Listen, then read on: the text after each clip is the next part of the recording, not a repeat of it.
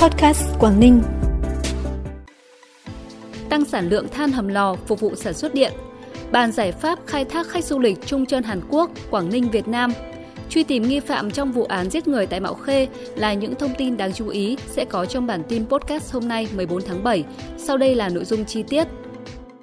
Thưa quý vị và các bạn, sáng nay tại thành phố Hạ Long, Ban tuyên giáo tỉnh ủy tổ chức hội nghị báo cáo viên cấp tỉnh tháng 7 năm 2023.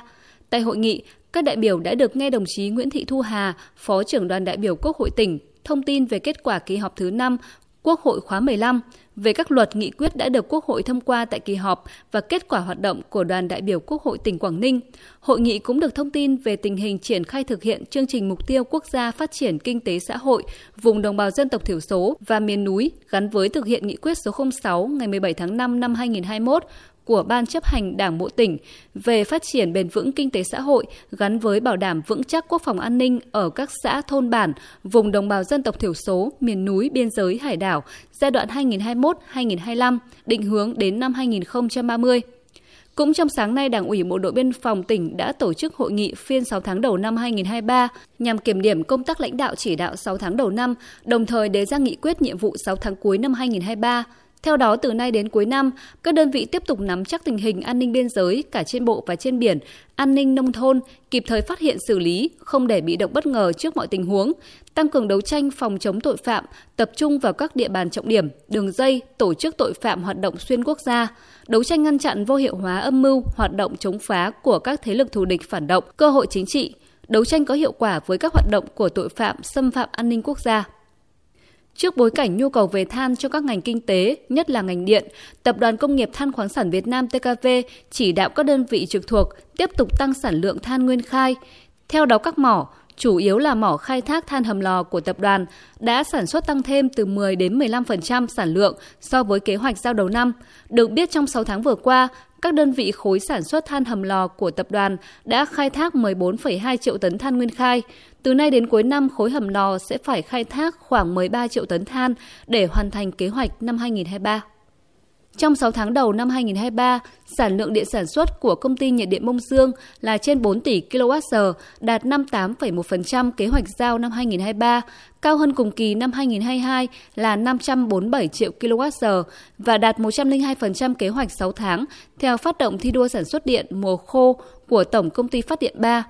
Để hoàn thành kế hoạch, công ty đã chủ động làm việc với Tập đoàn Công nghiệp Than khoáng sản Việt Nam, Tổng công ty Đông Bắc trong việc điều chỉnh hợp đồng tăng khối lượng than nhập trong các tháng mùa khô năm 2023. Đồng thời công ty bám sát, đôn đốc các đơn vị cung cấp than, bảo đảm công tác giao nhận than cho nhà máy được kịp thời và đủ khối lượng theo yêu cầu. Hiện lượng than tồn kho của nhà máy nhiệt điện Mông Dương 1 có thể đáp ứng kế hoạch vận hành sản xuất điện cho các tháng còn lại của năm 2023.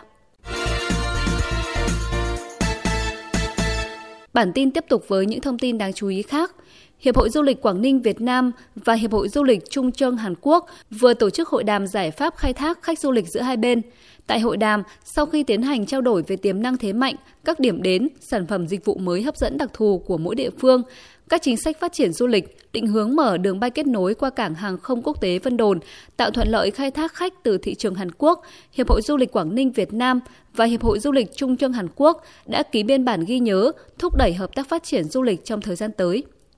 Trong hai ngày 13 và 14 tháng 7, Bộ Chỉ huy Quân sự tỉnh và Hội chữ thập đỏ tỉnh phối hợp tổ chức khám bệnh, tư vấn sức khỏe, cấp thuốc miễn phí cho 200 thương binh, bệnh binh, người có công, nạn nhân da cam dioxin tại huyện Tiên Yên và thành phố Móng Cái. Nhân dịp này, Bộ Chỉ huy Quân sự tỉnh và Hội chữ thập đỏ tỉnh đã thăm tặng 20 xuất quà, mỗi xuất quà trị giá 1,3 triệu đồng cho các đối tượng chính sách tiêu biểu tại huyện Tiên Yên và thành phố Móng Cái.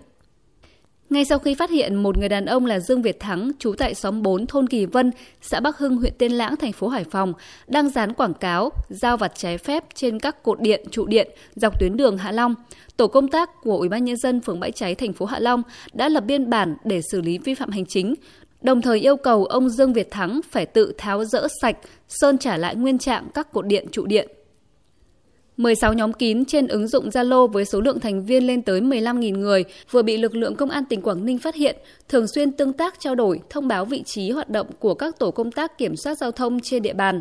Qua theo dõi nắm tình hình, bằng các biện pháp nghiệp vụ, Phòng An ninh mạng và Phòng chống tội phạm sử dụng công nghệ cao đã chủ trì phối hợp với Phòng Cảnh sát Giao thông Đường bộ Đường sắt và các đơn vị liên quan tiến hành xác minh, xác định hai quản trị viên của 11 trên 15 nhóm Zalo có hoạt động báo chốt giao thông là NAH và PDT đều trú tại thành phố Hạ Long. Tại cơ quan công an, hai quản trị viên đều thừa nhận là người tạo lập, quản lý các nhóm trên – Căn cứ các tài liệu thu thập được, Phòng An ninh mạng và Phòng chống tội phạm sử dụng công nghệ cao đã ra quyết định xử phạt vi phạm hành chính đối với hai trường hợp trên, số tiền là 7,5 triệu đồng một người, đồng thời thực hiện vô hiệu hóa 11 nhóm Zalo do hai người này quản lý.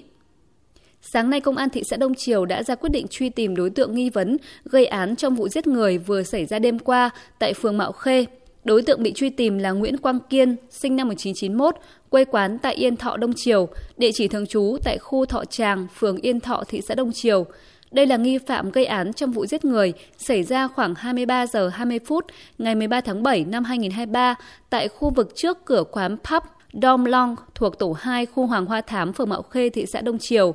Sau khi gây án bằng hung khí, dao gấp, mũi nhọn, ngay lập tức đối tượng đã bỏ trốn. Đối tượng cao khoảng 1m65, nặng khoảng 60 kg,